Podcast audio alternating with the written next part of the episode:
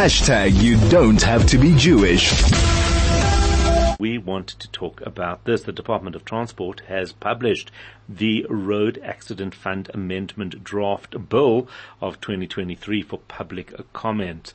So apparently 9,010 comments have had uh, comments delivered to Parliament so far.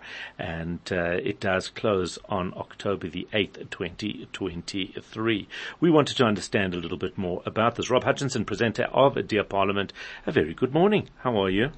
Very well, and yourself, Howard? I am well, thank you. So just tell me about uh, tell me about what uh, what this means.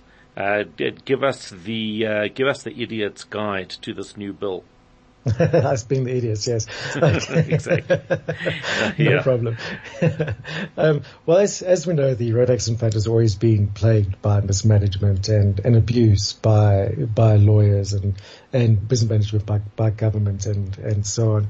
And it it has been uh, under severe financial strain. Um, some estimates are around about 300 billion rand in in debt despite every single motorist paying uh, two and sixteen per liter on on on on on on the fuel levy, which amounts to about four, between forty and forty five million billion rand a year.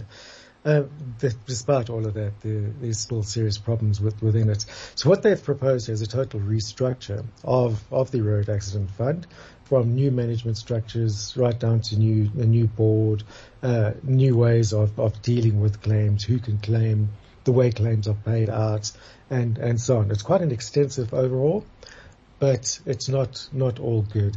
The whole focus is on, on cost saving, and the only way they can save, save costs is by limiting claims, how claims are paid out, and, and actually who can claim.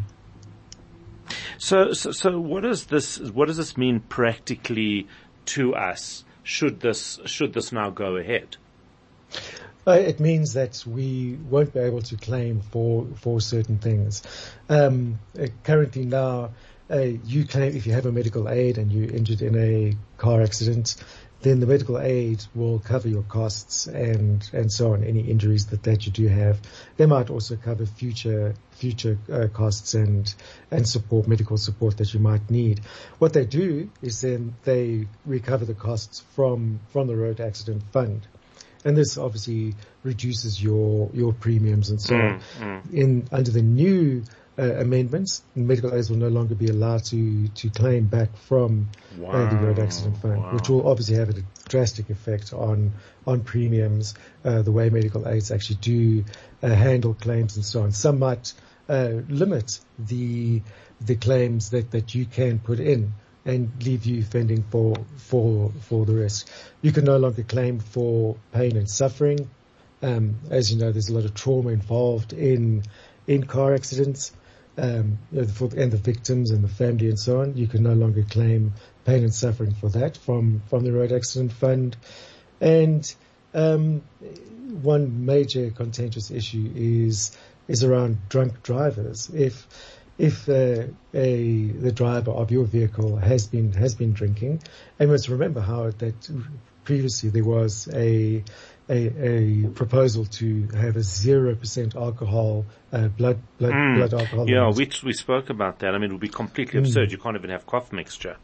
Exactly, exactly. So right. if if your Uber driver or uh, your taxi driver has had cough mixture, has an accident, you're injured, then you might not be able to claim at all from the road accident fund, um, or your dependents or, or, anybody else for, for, for that matter. If, if you're involved in a hit and run, someone crashes into you, you're seriously injured, they drive off and no one can identify who hit you, you don't have a claim against the road accident fund. And there are so many more that that uh, uh, other issues that that do uh, are quite questionable in this. Mm, mm. So it's, uh, I mean, the, the I would imagine that the medical aids themselves have uh, are, are, going to go to war on this uh, because it's it's it's obviously a very they they're greatly impacted. Assuming that they've been able to successfully claim at the moment, because and and I'm not certain about that.